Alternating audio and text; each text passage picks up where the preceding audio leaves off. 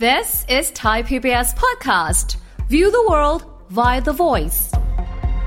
สวัสดีครับ ผมวีรพงศ์ทวีศักดิ์ ดิฉันสุทธิราพรปรีเปรม และนี่คือสัญญกรรมความสุข รายการที่ฟังแล้วทำให้คุณมีความสุขมากขึ้น มีความทุกข์น้อยลง คุณผู้ฟังครับ ช่วงที่ผ่านมานี้เวลาที่ผมจะต้องมีโอกาสทำงานหรือว่าไปบันทึกรายการหรือไปร่วมงานหลายครั้งกับพี่อ้อยนี่นะ เราก็จะมีเวลาไปหลังจากเสร็จงานเราก็ไปทานข้าวกันบ่อยๆนะ อืมค่ะ แล้วก็สมมุติว่าวันนี้นะสมมติว่าเสร็จแล้วปะก็ไปทานข้าว วันนี้พี่อ้อยอยากทานอะไรครับ วันนี้อยากทานอาหารง่าย อาหารง่ายๆ ๆ นะ ที่นี่เขามีเหมือนข้าวไก่ย่างอ อ๋ ร่อย ออะไรใช่ไหม ค่ะ ถ้าอย่างนั้นก็ถ้าพี่อ้อยอยากกินข้าวไก่ย่างนะครับ ค่ะ ผมไม่ให้กินครับ ผมอยาก อุ๊ย ให้กินอย่างอื่น อุ้ย วันนี้ผมขออนุญาตขัดใจ เป็นไงครับพี่อ้อย ถ้าโดนขัดใจนี้ อุ้ยเลยเมื่อกี้นี้ อุ้ยเลยค่ะ ทำไมฮะ ก็อืมกินไก่ย่างไม่ได้เลย ใช่ไหมแล้วเอาก็จริงๆพี่อ้อยโดนขัดใจบ่อยไหมเคยโดนขัดใจไหม อุ้ยทุกคนต้องเคยโดนนะ ใช่ไหม ค่ะ แล้วเวลาเออ ไม่ไม่ไม่ชอบอ่ะ ไม่ชอบใช่ไหมถ้าโดนขัดใจนี่ คนทั่วไปก็คงไม่ค่อยชอบนะ เออไม่มีใครชอบนะ ถ้าโดนขัดใจเนี่ย เออ แต่แต่แปลกนะพี่อ้อย ค่ะ ช่วงที่ผ่านมาเนี่ยผมไปเจอเหตุการณ์เหตุการณ์หนึ่งทำให้ ค่ะ ผมมีความรู้สึก มีมุมมองใหม่เกี่ยวกับการขัดใจ อ๋อเหรอคะเป็น ทำ ยังไง ให้รู้สึกว่า ค่ะ เฮ้ยอยากโดนขัดใจอ่ะ เอออยากฟัง คือ เผื่อจะอยากโดนมั่ง อยากโดนบ้างใช่ไหมเออลองดูนะครับ คุณผู้ฟังอาจจะ ค่ะ ถ้าเกิดใครไม่ไม่ค่อยชอบโดนขัดใจนะ ค่ะ หลังจากวันนี้อาจจะชอบก็ได้นะ อ่า คือเรื่องก็มีอยู่ว่าเมื่อประมาณสักสองสามอาทิตย์ที่ผ่านมาเนี่ย อืม ผมก็เหมือนเดิมนะพี่อ้อยเวลาที่มีเวลาผมก็ชอบประดิษฐ์เครื่องดนตรี อืม แล้วเวลาที่ผมประดิษฐ์เครื่องดนตรีเนี่ยมันก็เครื่องดนตรีหลายอย่างที่ทำบางทีประดิษฐ์แล้วบางทีมันก็อย่างพินแก้วเนี่ย เวลาเอาไปแสดงก็มีการเสีย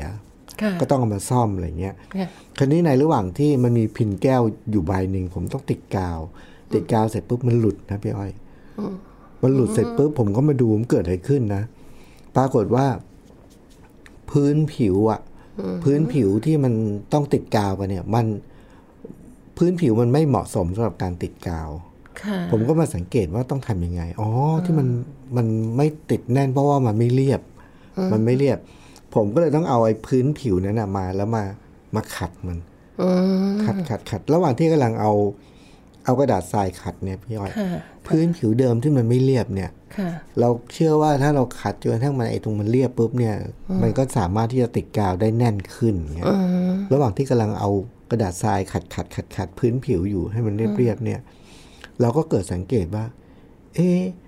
ไอ้พื้นผิวที่มันไม่เรียบแล้วเราขัดเนี่ย ไอ้ที่มันกรุขระมันหายไป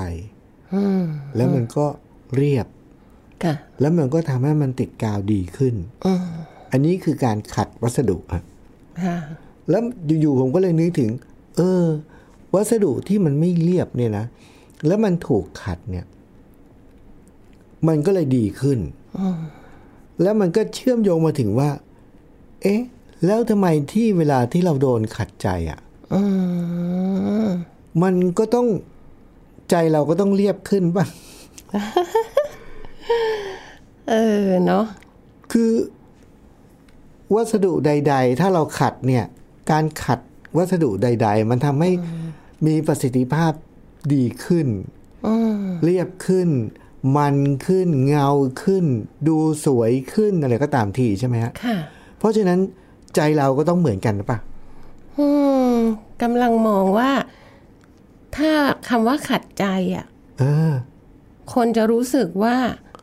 มันคือความขัดแย้ง มันคือการขัดขวางอะไรอย่างเงี้ย อ่า คือไม่ไม่ไม่ตามเราอ่ะ เออเออ มันไม่ใช่ไปขัดให้เรียบดีขึ้นอย่างนั้นนะพี่ อ่า บีค่ะ คือ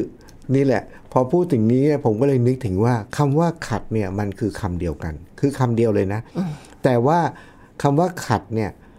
มันมีแต่แขนงไปอีก มีคำอะไรมาต่อจากคำว่าขัดอีกบ้างเอ่อมีอะไรบ้างพี่อ้อยที่เรารู้สึกว่าไม่ดีอ่ะ เราก็ไม่ดีใช่ไหมคะ เออเออ ตอนนี้เราอยู่ในหมวดขัดใจเนาะ เออ ขัดแย้งเนาะ ขัด แย้ ขวาง ขัด เนาะ ขวาง เออขัดอะไรดี เออ ที่ไม่ดี อ่ะสองอันพอละ ค่ะ คราวนี้ขัดแต่ดีบ้างอ่ะมีไหม ขัดดีมี เออเออขัดอะไรที่เป็นความหมายบวก ขัดเกลาไหมคะ เออโอ้โหไอ้คำเดียวนี่โดนเลยพี่อ้อย ค่ะ แสดงว่าขัดใจของผมเนี่ย ผมพูดคำว่าขัดใจ แต่ผมไม่ได้หมายถึงขัดแย้งหรือขัดขวาง แต่ผมกำลังหมายถึงขัด ขัดเกลา เกลา อ๋อ ขัดเกลา ค่ะ เพราะฉะนั้นในชีวิตเราเนี่ยพี่อ้อย เวลาที่เราโดนขัดนะ อืม ถ้าสิ่งนั้นมันมากลายเป็นขัดเกลาจิตใจเราอะ่ะมันน่าจะทำให้เราดีขึ้น ใช่ใช่ใช่ พัฒนาขึ้น ค่ะ เรียบขึ้น เงาขึ้น สวยงามขึ้น อืมใช่ มันก็เลยไปนึกถึงลูกศิษย์ผมคนหนึ่งครับพี่อ้อย ค่ะ ผมไปเป็นบรรยายเนี่ยแล้วผมก็ไปเจอลูกศิษย์คนหนึ่งเขาอยู่ต่างจังหวัดแล้วเขาก็มามาแอดเป็นเฟรนด์ใน Facebook ค่ะ หลังจากนั้นก็มีการสื่อสารกัน ค่ะ ใน Facebook เนี่ย ผมก็พบว่าใน Facebook เขาเนี่ยเขาจะโพสต์เรื่องหนึ่งบ่อยๆ เป็นเรื่องที่เขาทุกข์ใจมากแล้วเขากลุ้มใจมาก ก็คือว่าเขามีอาชีพอาชีพหนึ่ง ซึ่งลูกเนี่ยไม่ไม่ภูมิใจในอาชีพของแม่เขา อ๋อ คืออะไรคะ คือเขาเป็นคนเขาขายลอตเตอรี่ อ๋อ ค่ะ เออเขาขายลอตเตอรี่ เพราะฉะนั้นลูกเขาอ่ะเป็นลูกวัยรุ่นสองคน ค่ะ กำลังเรียนอยู่ในคนหนึ่งอยู่มัธยม อีกคนหนึ่งอยู่ประมาณแบบ เป็นโรงเรียนเทคนิคอะไรเงี้ยฮะแล้วเวลาที่แม่เขาอ่ะจะไปรับลูกเขาจากโรงเรียนเนี่ย ค่ะ ลูกบอกว่าแม่ไม่ต้องมาใกล้โรงเรียนเลยนะ อ๋อ เคยได้ยินแบบนี้ อยู่อยู่ไกลๆเลยเพราะว่าบอกทำไมอ่ะเพราะว่าอาย อืม ที่แม่ขายลอตเตอรี่ เอออายที่มีแม่เป็นคนขายลอตเตอรี่นะฮะแต่ว่าอีกอย่างหนึ่งก็คือว่าแล้วลูกเขาคือเขาก็ไม่ได้มีรายได้เยอะนะ ค่ะ แต่ว่าเวลาที่ลูกเขาอะอยากจะได้อะไรเนี่ยเขาก็จะพยายามหามาให้ความที่เขาต้องการ น่ารัก ชดเชย อืม ชดเชยความที่ลูกเขาแบบ ไม่ภูมิใจในตัวเขาอะ อ๋อ ที่แม่เขาเป็นขายรถขายคนขายลอตเตอรี่เนี่ย แล้วก็พอลูกเขาอยากได้อะไรเนี่ยเขาก็ต้องพยายามหามาให้อะคือเขาไม่กล้าขัดใจลูกเลย โอ้ แต่ว่าเขามาบ่นใน Facebook ค่ะ อ๋อ ว่าลูกเขาเป็นอย่างนี้คือไม่ภูมิใจในตัวเขาอะไรเงี้ยนะ แต่เขาว่าต้องการชดเชยลูกด้วยการไม่กล้าขัดใจลูก โอ้พอพี่วีเล่าอย่างนี้ อยากเล่าเรื่องหนึ่งเลย จริงใช่ป่ะ จริงค่ะ เรื่องอะไรครับพี่อ้อย ตอนนี้ยังเป็นไวรัลในในในเอ่อโซเชียลอยู่นะ อ้าวเหรอฮะคือเรื่อง ก็ เกี่ยวกับ มีอ่าเด็กผู้หญิงคนหนึ่งหกขวบ ฮะฮะ ไม่ทราบพี่วีเห็นหรือเปล่า เขาไม่อยากเรียนหนังสือค่ะ อ่า เขาถามพ่อแม่ถามกี่ครั้งก็บอกว่า เบื่อเหนื่อยขี้เกียจไม่อยากเรียนละ อืมอืม ได้คำตอบอยู่แค่เนี้ย อืม เออแล้วก็ตอนแรก ๆ ก็พ่อแม่ก็ปลุกบังคับไปเรียนอะไรอย่างเงี้ยค่ะ อืมอืม แล้วสุดท้ายเนี่ย คือเปลี่ยน อืม พ่อแม่ก็คุยกัน บอกว่า อ่ะงั้นถ้าลูกไม่อยากเรียน อืม งั้นลูกต้องคือพ่อแม่ทำงานหาเงินมาให้ลูกเรียน อืม ลูกไม่เรียน ลูกต้องทำงานหาเงินเอง อืม เพราะนั้นก็เลยเลยบอกว่า งั้นไปขายกล้วยทอดที่สี่แยก อืมอืม อ่าแล้วก็อะไรนะให้ลูกใส่ชุดกันความร้อนมีหมวกมีอะไรอย่างดีเลย ฮะ แล้วก็ให้ลูกไปขายกล้วยทอดถุงละยี่สิบ อืม แล้วพ่อก็บอกว่าถ้าลูกขายได้หนึ่งถุงพ่อให้สิบบาทด้วยนะ อืม เออแล้วพ่อก็ไปด้วยคือไม่ปล่อยลูกไปอันตราย ฮะ เออตอนแรกถามว่าเอาไหม อืม ชอบชอบ หนูไม่ชอบไปโรงเรียนหนูชอบขายกล้วยกล้วยทอด เออเออเออเออ ปรากฏว่าไปถึง โอ้โห แค่ทำแค่สองครั้ง เออเออ ไม่เอาแล้วค่ะ หนูขอไปโรงเรียนแทน บอกอ้าวทำไมล่ะ ก็นักข่าวก็ไปสัมภาษณ์มีคลิปมาบอกว่า โอ้โห มันขายยากมากเลยนะคะ มันร้อนมากด้วย แล้วกว่าจะขายได้อ่ะ แบบลูกค้าก็หาไม่เจออะไรอย่างเงี้ย แล้วก็พออ่าขายได้คุณพ่อให้สิบบาท เอาไปทำอะไรอืมใส่หน้าสิบบาทเอาไปหยอดตู้อะไรนะของเล่นที่มันตกลงมา อ่าๆ ยังไม่ได้เลย เออเออ เออเงินมันหายากมาก เลย แล้วสุดท้ายไปโรงเรียน เออเออ กลับมาแล้วก็ไปโรงเรียนใหม่แล้วคุณแม่ก็บอกว่า ตอนเนี้ย ไม่ต้องปลุกเลย อืม อยากไปโรงเรียน มันเกิดจากการสอนลูกด้วยประสบการณ์จริง จากการขัดใจลูก อืม อ่าไม่ไม่ไม่ยอมหาเงินมาชดเชย แล้วก็ให้ลูกในสิ่งที่ลูกอยากได้ ซึ่งวิธีการนั้นพี่อ้อยคิดว่าเป็นวิธีการที่ไม่ใช่ อืม ค่ะ อืมทีนี้ทีนี้กรณีอย่างเงี้ย พอผมคิดว่านะในมันไม่ใช่มีเรื่องนี้เรื่องเดียวแล้วมันแต่ว่ามันจะเป็นรูปแบบคล้ายๆกันก็คือว่า พ่อแม่ที่รักลูกนะแต่ว่าไม่กล้าขาดใจลูกนี่มัน มันน่าจะมีสาเหตุมาจากอะไรบ้างได้บ้างครับย่อย ค่ะพี่อ้อยคิดว่ามันก็น่าจะมีสักสองสามที่เท่าที่นึกได้นะ ฮะฮะ แต่สาเหตุหลักอันแรกเลยนะคะ อืม คิดว่าน่าจะโดนใจพ่อแม่เยอะอะก็คือ กลัวลูกไม่รัก อืม เอ่ออันเนี้ยนอกจากนั้นก็คืออาจจะกลัวผลลัพธ์ที่เกิดขึ้นว่าเฮ้ยถ้าสมมติว่าเราไปขัดใจแล้วเดี๋ยวลูกหนีเตลิดไป หรือว่าอะไรอย่างเงี้ยแล้วแล้วเราเรายิ่งเสียใจเราเราแก้ไขไม่ได้หรืออะไรอย่างเงี้ยนะคะ ตรงเนี้ยก็เลยมองว่ามันอาจจะมีสองสามสาเหตุแหละ แต่อันแรกๆเลยเนี่ย กลัวลูกไม่รัก อืม อืม เนี่ยมันทำให้เราผมนึกถึงอันเนี่ยนะพี่อ้อย นึกถึงครู ค่ะ ก็เรียกว่าอะไรลูกศิษย์คนหนึ่งอะ ค่ะ ของครูคนหนึ่งเนี่ยผมเคยไปถามคำถามนี้กับคนขับรถแท็กซี่คนหนึ่งบอกว่าตอนนั้นผมไปบรรยายให้กับครู แล้วผมก็จะมีคำถามถามครู ถามครูอะว่า ให้คุณครู ถามครูนะว่าในสมัยที่เป็นเด็กเนี่ยคุณครูก็เคยเป็นนักเรียนใช่ไหม ค่ะ แล้วคุณครูก็มีคุณครูของคุณครูอีกที ค่ะ เป็นร้อยๆเลยคือเราแต่ละคนมีครูเป็นร้อยอะ ใช่ใช่ ใช่ไหมแต่ว่าผมมีความเชื่ออย่างนี้ว่าในครูเป็นร้อยเนี่ย ถ้าผมถามคำถามหนึ่งเนี่ย ว่าครูที่เราแต่ละคน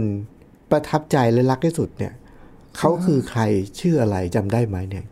ส่วนใหญ่จำได้หมดเลยนะ อืม อย่างพี่อ้อยเนี่ยพอพูดถึงอย่างนี้ปุ๊บพี่อ้อยนึกถึงครูคนหนึ่งไหม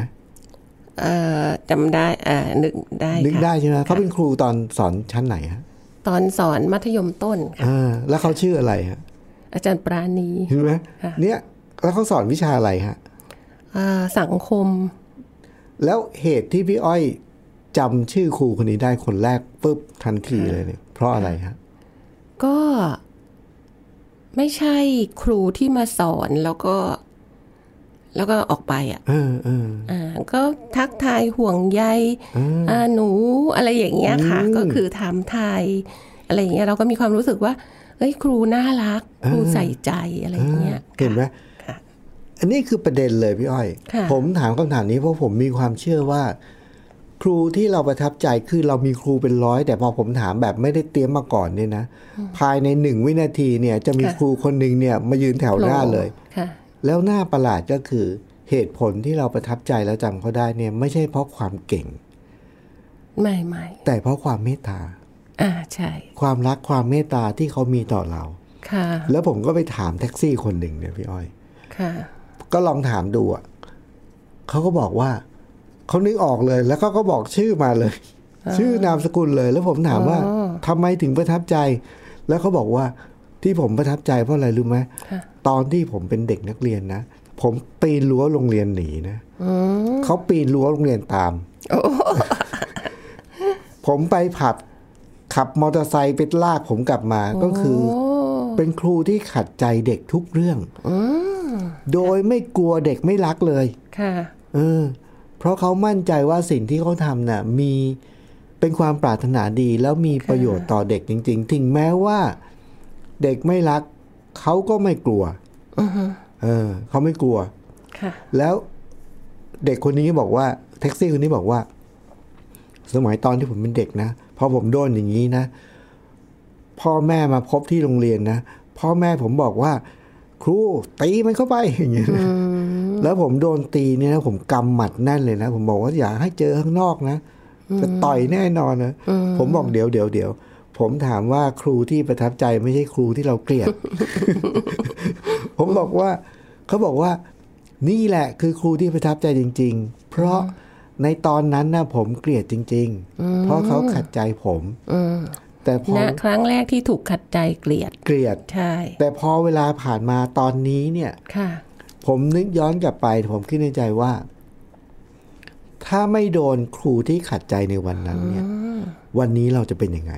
โอ้คำพูดนี้คือคำพูดลูกพี่อ้อยเลยนะ อ่ะจริงหรือเปล่าฮะ พี่อ้อยนี่จอมขัดใจลูกเลยนะ อ๋อเหรอ คือหลังจากที่เราเปลี่ยนแล้วเนี่ย อ่าอ่าอ่า เราก็ยังขัดใจนะคะ อ่า เพราะว่าเรารู้ว่าสิ่งที่ลูกคิดลูกทำลูกอะไรอย่างเงี้ย อืม มันไม่ใช่อ่ะ อืม มันไม่ได้ว่าไม่ใช่ทุกสิ่ง อ่า แต่สิ่งที่ไม่ใช่เนี่ย เราจะรู้ เออ พอมันไม่ใช่เนี่ย เราก็ต้องขัดใจ แล้วแล้วพี่อ้อยเนี่ยเป็นคนที่เลี้ยงลูกใจแข็ง อืม ลูกพูดเลย แล้วก็ที่เมื่อกี้บอกว่าลูกพูดคำนั้นอ่ะ เหมือนลูกศิษย์เอ่อที่ในตัวอย่างของพี่วีเนี่ย ครับ ก็คือเขาพูดว่า เนี่ยเออขอบคุณแม่นะ เพราะว่าแม่เลี้ยงลูกใจแข็งมากเลย อืม เออคำว่าใจแข็งเนี่ยจริง ๆ แล้วก็คือขัดใจนั่นแหละ คือไม่ตามใจ อืม อ่า ไม่ตามใจก็คือขัดใจ ฮะ เขาบอกว่าถ้าถ้าแม่ตามเลี้ยงลูกตามใจนะไม่รู้วันนี้ลูกจะอยู่ตรงไหนล่ะ อืม แต่ว่าวันเนี้ยเพราะว่าแม่เลี้ยงลูกใจแข็งแล้วไม่ตามใจ หนูก็เลยเป็นหนูในวันนี้ที่ดีขึ้นกว่าเมื่อก่อน โอ้โหผมว่าอันนี้มีประโยชน์มากเลยพี่อ้อย ค่ะ ถ้างั้นผมขอเจาะลึกความลับเบื้องหลังอีก ว่าผมเชื่อว่าหลายคนพ่อแม่หลายคนที่ฟังถึงตอนนี้นะ ค่ะ แล้วมีลูกที่แบบว่ามีพฤติกรรมอะไรบางอย่างที่เราแบบ ไม่ไม่เห็นด้วยนะ ค่ะ แล้วเราอยากจะพัฒนาเขานะ ค่ะ แต่เราไม่กล้าขัดใจเขาอะเพราะว่าเราใจแข็งไม่พอเนี่ย ใช่ เคล็ดลับที่ทำให้พี่อ้อยเป็นคนที่เป็นแม่ที่แบบใจแข็งและกล้าขัดใจลูกคืออะไร เคล็ดลับที่ทำให้ใจแข็ง คือเดิมอ่ะเราเราเป็นคนใจอ่อน เราไม่ใจแข็ง เพราะว่าความรักลูกนี่แหละ เราก็เลยยอมตามลูกลูก อยากได้อะไรเราก็ดิ้นรนพยายามหามาให้ อืมอืม เพราะว่านั่นคือเหมือนกับเป็นตัวแทนแสดงความรักลูก เออ ลูกจะได้รู้ว่าเรารัก อืม แต่บังเอิญพี่อ้อยโชคดีที่ที่มีหนี้สิบล้าน อ๋อ ที่ขัดสนที่ทำงานหนักเพื่อใช้หนี้พี่อ้อยก็เลยไม่มีหลาย ๆ สิ่งที่จะที่จะให้เขาได้อ่าถ้าพ่อแม่ที่แบบหาเงินได้เยอะอาจจะอาจจะหลงอยู่กับตรงนั้นอ่ะ เออ คือให้ลูกด้วยวัตถุด้วยเงินน่ะแต่พอเผอิญพี่อ้อยไม่มีเหมือนคนอื่น อันนี้นับเป็นโชคดีพี่อ้อยก็เลย ใจแข็ง อืม นะคะ แล้วก็คือเคยตามใจมา แล้วมันกลายเป็นเราเขาเรียกว่าอะไรดินพ่อหางหมูเหรอคะ ดินเราอ่ะต้องแบกรับภาระซึ่งไม่ไหวเออต้องใช้หนี่ให้สามีด้วยลูกสร้างอีกอะไรอย่างเงี้ยก็เลยเปลี่ยน แล้วก็บอกลูกว่าแม่เนี่ยบอกตรงๆว่า แม่เนี่ยมันมีปัญหา เพราะว่าเรื่องเงินที่ต้องใช้แทนพ่อเขาเอ่ออะไรอย่างเงี้ยต่างๆนานาแล้วก็ต่อไปเนี้ยเวลาเอ่อแม่ มีมีข้อจำกัดเรื่องเงิน เพราะฉะนั้นลูกอาจจะไม่ได้เหมือนคนอื่นทีนี้พอถึงวัยเขาเขาก็เรียกร้องจะเอามือถืออโอ้จะเอาจะเอาจะเอาตามภาษาเด็กนะเขาก็ลืมไปแล้วที่แม่พูดอ่ะ เออเออ เออพี่อ้อยก็บอกเขาว่าอย่างนี้ค่ะ ว่าแม่ให้ อืม ครั้งเดียว อืม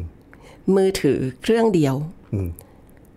เติมเงินเอง อืม ถ้าจะซื้อใหม่ ซื้อเอง เก็บเงินซื้อเองอย่างนี้เลย อืมอืมอืม ตอนนั้นยังเป็นป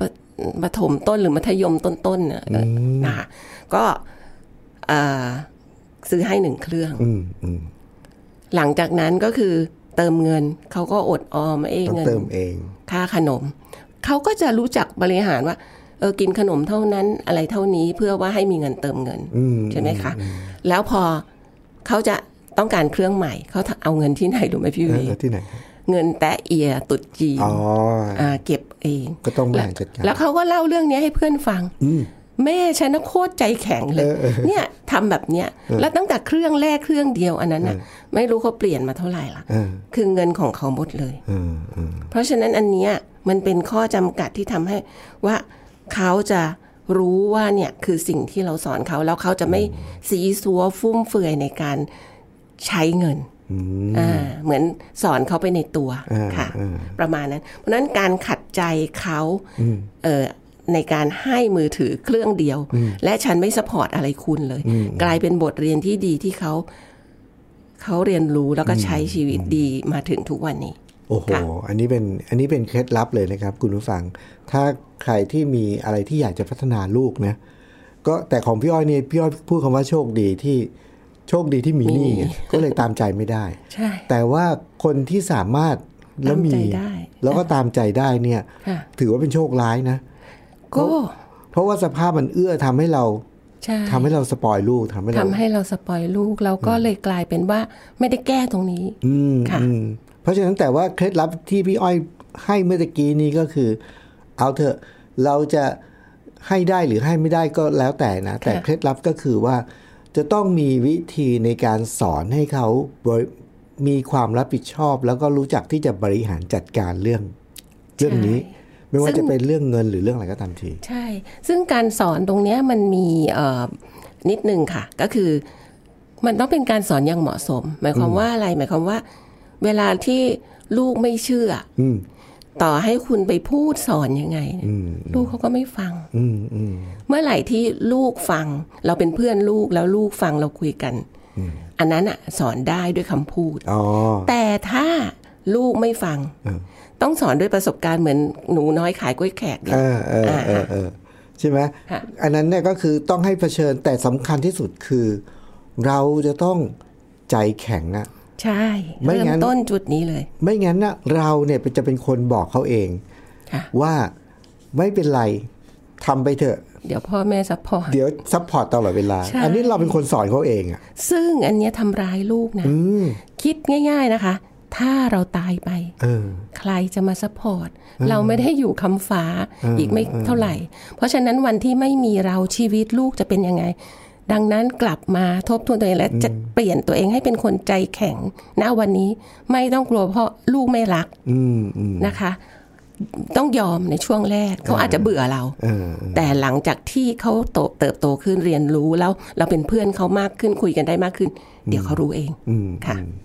เพราะฉะนั้นเนี่ย อันนี้ก็เป็นถ้าเรามีความรู้สึกว่าเรายังใจแข็งไม่พอนะ ผมคิดว่านะ เราลองพิจารณาด้วยตัวเราเองเลยว่า ถ้าเราใจแข็งไม่พอเนี่ย เราใจอ่อนกับลูกเนี่ย ตามใจเขาสมมุติว่าเราบอกว่าอ่ะให้เรา ให้เขาเงินเดือนใช้เดือนละหมื่นหนึ่งสมมติสมมติ ค่ะ แล้วก็เขาใช้ไม่พอเราก็ให้เพิ่ม ให้อีก ให้อีกนะเขาไปซื้ออะไรที่ไม่สมควร เราก็ ให้ จ่าย อีก ให้อย่างเงี้ย ค่ะ ถ้าเราทำแบบนั้นเนี่ยนะ ค่ะ ใจอ่อนใช่ไหม ค่ะ คำถามเดียวที่เราถามกับตัวเองเลยว่า ผลที่จะเกิดจากสิ่งนี้เนี่ย ที่เราทำแบบนี้กับลูกเนี่ย ผลเสียเกิดขึ้นกับกับตัวเราหรือกับลูก คือจริงๆกับลูกมากที่สุด อืม กับตัวเราอะบางส่วน นิดเดียว ใช่ ไหม ค่ะ เพราะฉะนั้นเนี่ยถ้าเกิดเรารู้ทั้งรู้ว่าผลเสียจะเกิดกับลูกเนี่ย และเราก็ยังคงทำเนี่ย แสดงว่า ความรักลูกที่พ่อแม่มี คุณกำลังใช้วิธีการที่ความรักเนี่ยผิดพลาผิดวิธี ผิดวิธี แล้วมันคือการทำร้ายลูก แล้วมันอันนั้นไม่ใช่ความรักด้วยนั่นคือการทำร้ายลูก ค่ะ งั้นถ้าพ่อแม่ที่บอกว่าทำไงถึงจะใจแข็งง่าย ๆเลย ถ้าคุณใจอ่อนคุณเป็นคนทำร้ายลูกคุณกับมือคุณอะ ใช่ ใช่ไหม ใช่ค่ะ ก็เอ่อก็แล้วแต่เลยนะเนี่ย ใช่ ใช่ไหมอันนี้จริงๆต้องต้องบอกอย่างนี้เลยผมเคยได้ยินคุณแม่คนหนึ่งพูดคำหนึ่งผมตกใจมากเลยนะเขาบอกว่าเขายอมที่จะเห็นลูกเป็นโจรมากกว่า ที่เขาจะตีลูก โอ้ย ผมบอกอุ้ยแบบนี้มันได้เหรอ โอ้ยฟังแล้ว ฟัง ป แล้ว ว ด งง หูใจมากค่ะ เออฟังแล้วสงสารเด็กอ่ะเออ ก็คือไม่กล้าตีลูกไม่อยากตีลูกเลย ยอมเห็นลูกเป็นโจรดีกว่าบอกเฮ้ยอันนี้ต้องทบทวนละ โอ้พ่อแม่ เอ้ยคุณแม่นี่ต้องทบทวนวิธีคิดอย่าง อย่างหนักเลย อย่างหนักเลย เพราะเราไม่ได้สงสารแม่นะ สงสารลูก ใช่ นะ ค่ะ ฮะว่าลูกจะเป็นยังไงใช่ไหมคุณผู้ฟังครับ เพราะฉะนั้นเริ่มต้นของวันนี้เราพูดถึงเรื่องของคำว่าขัดใจนะ แต่ว่าในความเป็นจริงแล้วเนี่ย การที่เราจะพัฒนาใครสักคนหนึ่งเนี่ย หลายครั้งผมชอบเคสกล้วยแขกมากเลยเนี่ย ค่ะ เด็กขายกล้วยแขกเนี่ย เราขัดใจเขาเนี่ย แล้วเราก็ให้เขาได้เรียนรู้ด้วยประสบการณ์ ใช่ค่ะ โหจะคุ้มค่ามาก คุ้มค่าเกินคุ้มเลย เออเออแต่ถ้าเราไม่กล้าขัดใจเขาแล้วเรา ค่ะ กลัวเขาไม่รัก ใช่ ในที่สุดเนี่ย ตอนท้ายเนี่ยคนที่จะชีวิตทุกข์และทมหนักหน่วงสุดก็คือ ลูกนี่แหละ ก็คือลูกเรานี่แหละ แล้วโดยเฉพาะพ่อแม่ตายไปแล้วเนี่ย โอ้โห โอ้โห นึกภาพไม่ออก ใช่ไหมฮะ ค่ะ คุณผู้ฟังครับวันนี้ก็สัญญกรรมความสุขก็เป็นอีกเรื่องหนึ่งนะครับ หลังจากนี้คุณผู้ฟังลองนึกดูว่า ในชีวิตเราเราเคย กลัวที่จะไปขัดใจใครอะไรหรือไม่ แล้วเราต้องนึกว่าจริง ๆ แล้วการที่หลายครั้งที่เราไปขัดใจ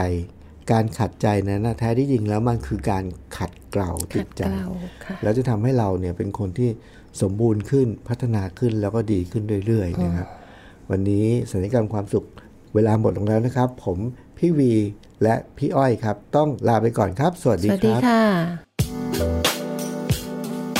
ติดตามรายการทางเว็บไซต์และแอปพลิเคชันของไทย PBS Podcast Spotify SoundCloud Google Podcast Apple Podcast และ YouTube Channel ไทย PBS Podcast Thai PBS podcast. View the world via the voice.